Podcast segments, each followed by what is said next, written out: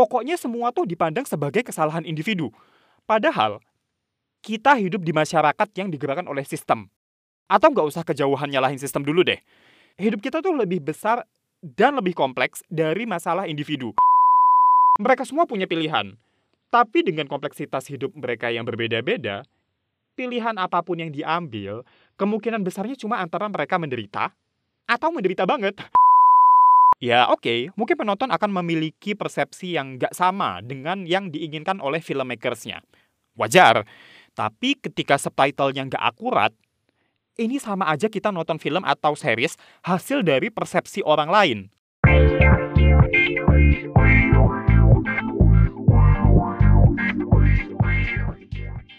Halo, gue Budi dan lo lagi dengerin podcast Review SJW, sebuah podcast yang membahas isu sosial dan budaya, juga politik dan lingkungan yang ada di film, TV series, dan pop culture lainnya. Sebelum gue mulai, gue ingetin kalian dulu ya, mohon dibaca dulu deskripsi episode ini, karena di sana gue nyantumin timecode kapan gue ngasih spoiler yang penting banget. As always, episode ini bakalan ada banyak spoiler sih, tapi karena endingnya tuh plot twist yang ngeselin, in a good way, gue merasa gue butuh ngasih warning dulu buat kalian yang belum nonton terutama. Well, gue juga bakalan tetap ngasih warning ekstra dalam bentuk naratif sih, jadi tenang aja.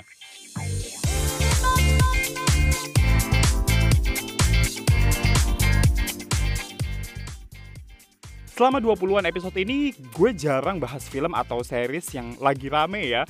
Itu pun karena gue mikirnya, ya gue udah tau lah kurang lebih film atau series ini tuh menarik kesan yang akan gue dapet ketika nonton mungkin bakalan beda ya. Tapi berhubung gue berasa kayak dapat spoiler, bukan spoiler ceritanya, tapi spoiler tentang kesan bagus atau gak bagusnya cerita, gue jadi rada males nonton pas masih baru rilis.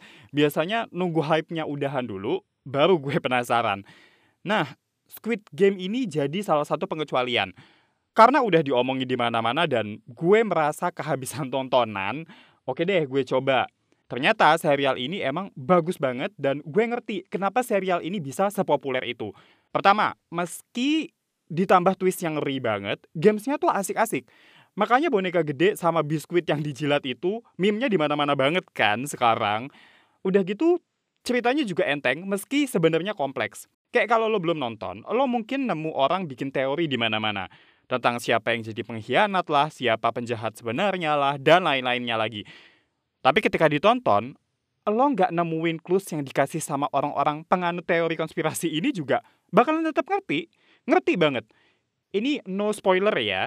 Jadi ketika di episode akhir gue tahu bahwa si pemain A ternyata punya peran Z, gue kaget banget sampai marah-marah.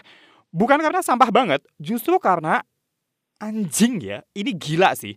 Seriesnya tuh jadi berasa deep banget. Terus waktu gue posting rasa kaget gue ini di Instagram story, ada tuh yang komen bahwa dia udah menduga dan gak sekaget itu karena dia udah nemu clue-nya. Terus gue dalam hati yang, well, no shit Sherlock. Karena kalaupun misalnya gue nemu clue-nya, tetap aja yang bikin kaget tuh gimana anjingnya. Pola pikir tokoh yang satu ini. Oke, spoiler dimulai dari sini ya, sampai kira-kira semenit ke depan lah. Jadi apa yang dilakukan sama kakek-kakek peserta nomor 001 ini adalah dia tuh sama aja kayak Presiden Panem di film Hunger Games. Dia bikin permainan di mana aturannya adalah yang kalah mati dan cuma ada satu pemenang di permainan terakhir. Jadi di akhir episode itu dia bilang, well, nanya dan jawab sendiri lebih tepatnya. Apa kesamaan antara orang miskin dengan orang kaya? Dan jawabannya adalah, hidup sama-sama gak menyenangkan buat mereka Nah, jadilah si kakek pemain nomor 001 ini bikin permainan ini. Buat seneng-seneng, dia ikutan main juga karena dia pengen ikutan seneng-seneng. Terus gue memproses ini tuh, ya dia tuh kaya, udah pernah seneng anjing. Dan dia bikin permainan ini tuh literally bersenang-senang di atas penderitaan orang. Mana curang pula. Ikutan main, tapi giliran kalah, dia nggak ikutin aturannya. Jadi dia tetap hidup aja gitu. Padahal peserta lain yang juga kalah, itu semuanya mati. Ah, fuck banget lah orang kaya dengan filosofi Fafifu was wasosnya ini. Juga fuck banget ketika dia bilang, lo tuh bisa milih kok. Jadi para peserta di sana tuh termasuk tokoh utamanya, Song Gi-hyun, itu pernah mundur dari Squid Game. Satu-satunya cara adalah dengan voting. Kalau mayoritas pesertanya pengen berhenti, ya udah gamenya dibatalin dan semua orang boleh pulang. Gak ada yang mati, tapi juga gak ada yang dapat duit. Tapi nggak lama mereka balik lagi karena mereka butuh banget hadiah duitnya. Mereka tuh rata-rata orang yang terjebak utang atau karena masalah tertentu, jadi butuh duit lah supaya masalah mereka bisa selesai. Buat gue, ini fuck banget, bullshit banget. Orang kaya, orang berada, orang berkecukupan, punya banyak privilege, mereka bisa aja bilang, ya kalau lo mau keluar dari masalah, lo kerja keras lah. Atau Iya salah lo sendiri juga kan ngutang, salah lo sendiri juga kan melakukan penipuan, salah lo sendiri juga kan ngungsi ke sini tapi nggak prepare. Pokoknya semua tuh dipandang sebagai kesalahan individu. Padahal kita hidup di masyarakat yang digerakkan oleh sistem. Atau nggak usah kejauhan nyalahin sistem dulu deh. Hidup kita tuh lebih besar dan lebih kompleks dari masalah individu. Misalnya kayak Jiong. Dia emang bunuh ayahnya sendiri di usia yang masih muda pula. Tapi itu karena di saat dia bunuh ayahnya, dia habis melihat ayahnya sedang melakukan kekerasan ke ibunya. Dan itu udah kesekian kali. Gue nggak membenarkan apa yang dilakukan Jiong ya, tapi kita juga nggak bisa melihat kejadian pembunuhan itu sebagai oh ya udah itu salahnya Jiong aja titik. Dan kalau kembali lagi ke sistem masyarakat, ada Sebyok, dia kabur dari Korea Utara. Ada Ali, kabur dari Pakistan. Alasan kaburnya karena hidup mereka di negara asal mereka tuh nggak layak. Meski mungkin di Korsa lebih layak, tapi toh untuk survive ternyata sulit banget. Nah mereka ikutan Squid Game itu tuh sebenarnya ya sebagai last resource. Bayangin aja, hidup lo sulit, duit bisa membantu, banget. Terus ada tawaran main game berhadiah miliaran, iya masa ditolak? Terus gimana dengan Sangu yang udah tipikal sukses?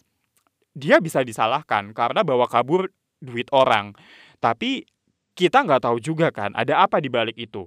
Apakah korupsi itu udah jadi kultur? Apakah karena dia dulunya miskin, jadi nggak pernah bisa merasa punya cukup uang sebanyak apa pun yang dia punya? Kita nggak tahu. Still, Sangu salah. Tapi ya dia sama aja nggak punya pilihan untuk nggak ikutan Squid Game. Yang punya pilihan justru orang-orang kaya di balik Squid Game ini. Literally mereka tuh cuma perlu bersyukur loh. Atau gue yakin kemungkinan ini besar ya. Mereka nggak bahagia, mereka nggak bisa bersenang-senang kayak yang tadi dibilang sama penggagas utamanya ya dari game ini. Itu karena mereka sebenarnya udah bahagia, mereka sebenarnya udah bersenang-senang. Tapi kebahagiaan mereka itu nggak mereka bagi-bagi. Mereka punya pilihan loh untuk ngasih duit secara cuma-cuma atau oke okay deh nggak cuma-cuma. Bisa loh bikin game yang menang dapat hadiah duitnya, tapi yang kalah nggak usah dibunuh. Tapi di saat yang sama gue juga mikir sih bahwa orkai-orkai ini tuh gak bahagia. Mungkin aja karena uang mereka tuh uang haram. Well ini gue gak bermaksud sok religius ya. Maksud gue, para peserta Squid Game yang kalah ini kan mati. Nah terus anggota tubuh mereka tuh dijual ke black market. Well, di salah satu episode sih diceritain bahwa ternyata petingginya nggak tahu ya. Yang jual anggota tubuh para peserta ini ternyata adalah para pekerja di game itu yang pakai topeng logo kotak segitiga bulat. Tapi petingginya tuh begitu tahu juga nggak peduli sih. Kerjaan mereka sendiri juga nggak jelas. Tapi dari penjelasan si penggagas game ini di episode terakhir, cara mereka menghasilkan uang tuh bisa dibilang kotor, kotor banget. Nah kan jadinya bahkan sebenarnya penggagas ini pun nggak benar-benar punya pilihan kan. Ya nggak bisa bersyukur orang hidupnya nggak setenang itu. Mau mengadakan permainan yang lebih aman juga nanti pemenangnya malah lebih mudah terekspos publik. Bisa dilacak lah punya duit segitu banyak dari mana. Ketemulah sumber uangnya dari penyelenggara Squid Game. Ketahuan lah akhirnya orang-orang kaya ini melanggar hukum. Sementara ketika gamenya literally mematikan kayak yang ada di serialnya, ketika menang pun pesertanya nggak berani pakai duitnya. Jadi nggak ada yang mempertanyakan dia soal dapat duit segitu banyak tuh dari mana. Inilah makanya buat gue pilihan yang dibahas di series ini tuh ilusi. Karena technically mereka semua punya pilihan. Tapi dengan kompleksitas hidup mereka yang berbeda-beda, pilihan apa pun yang diambil, kemungkinan besarnya cuma antara mereka menderita atau menderita banget. Bahkan saat salah satu dari mereka menang. Ini terutama buat para peserta ya.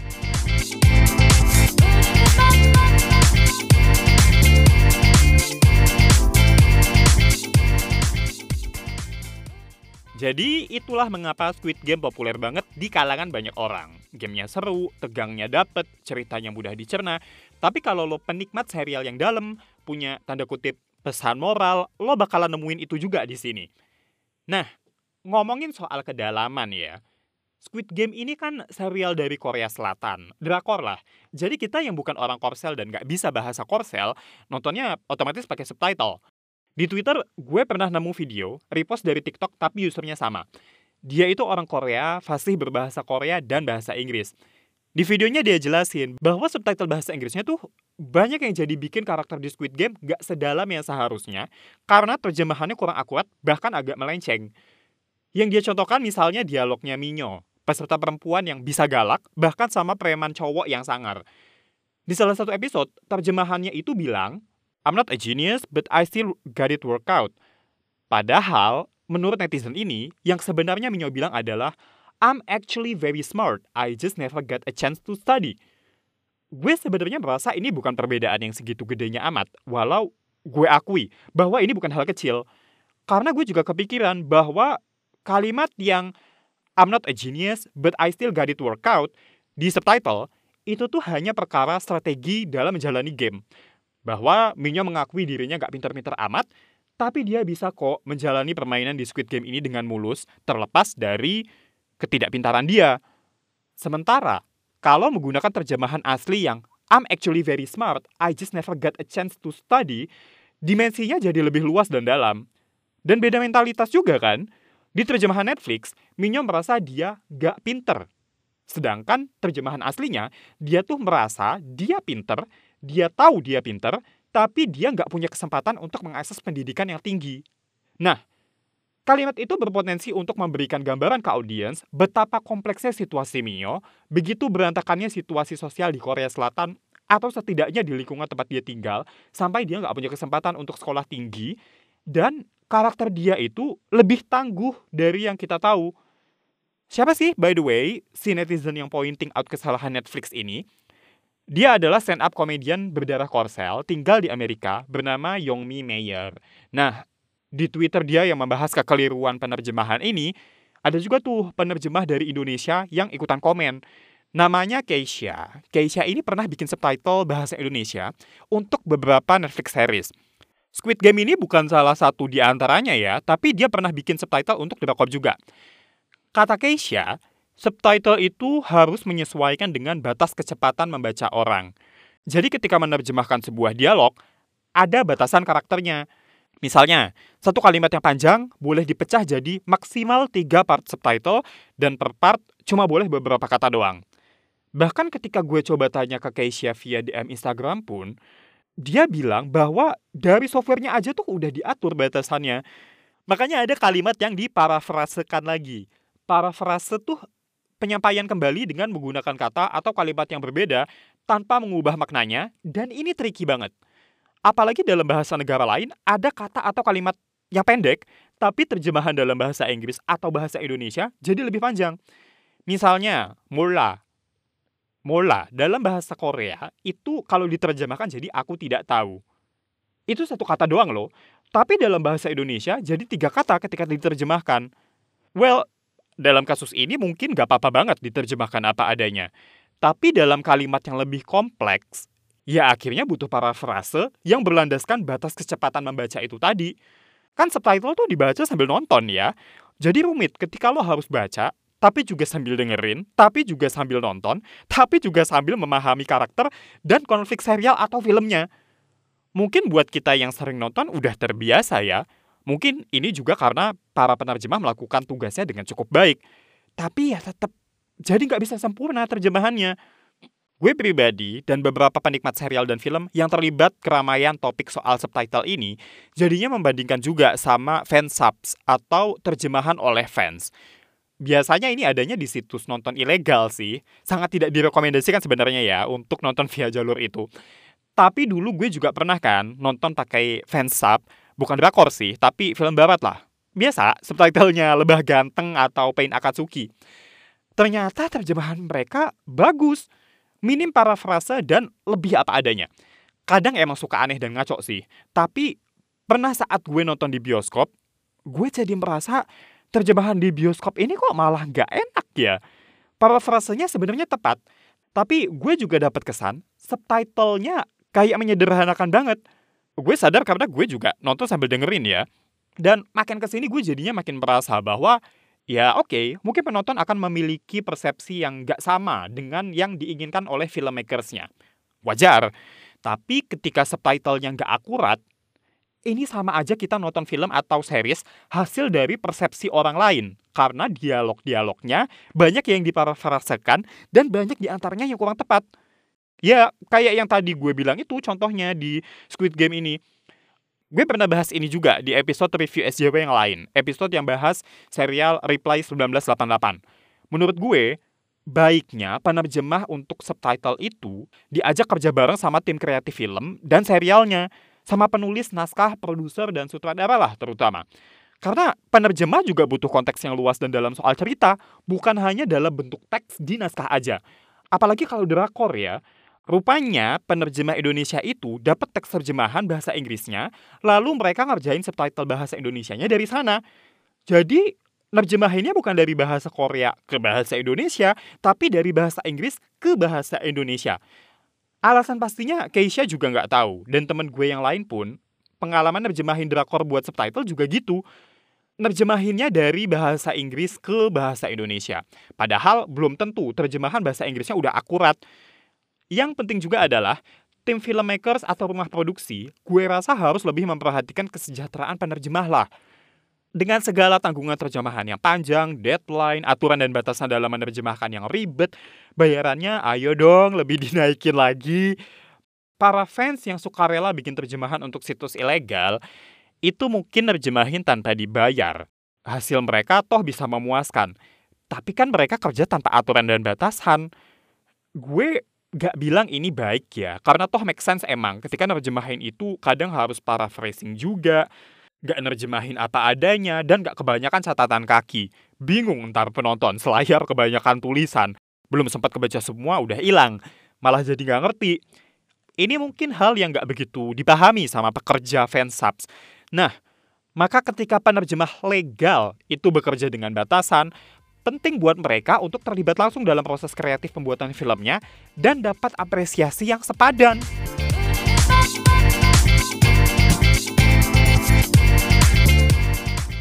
Oke, okay, demikian episode kali ini. Kalau kalian belum nonton Squid Game, segeralah tonton. Gak overrated kok. Emang serial ini tuh sebagus itu. Terima kasih buat kalian yang udah dengerin podcast review SJW. Please follow akun Instagram podcast ini di @reviewsjw. Kalau kalian suka, follow juga podcast ini di Spotify dan share ke Instastory kalian sambil mention IG-nya. Gue Budi pamit, sampai jumpa di episode-episode selanjutnya. Bye-bye!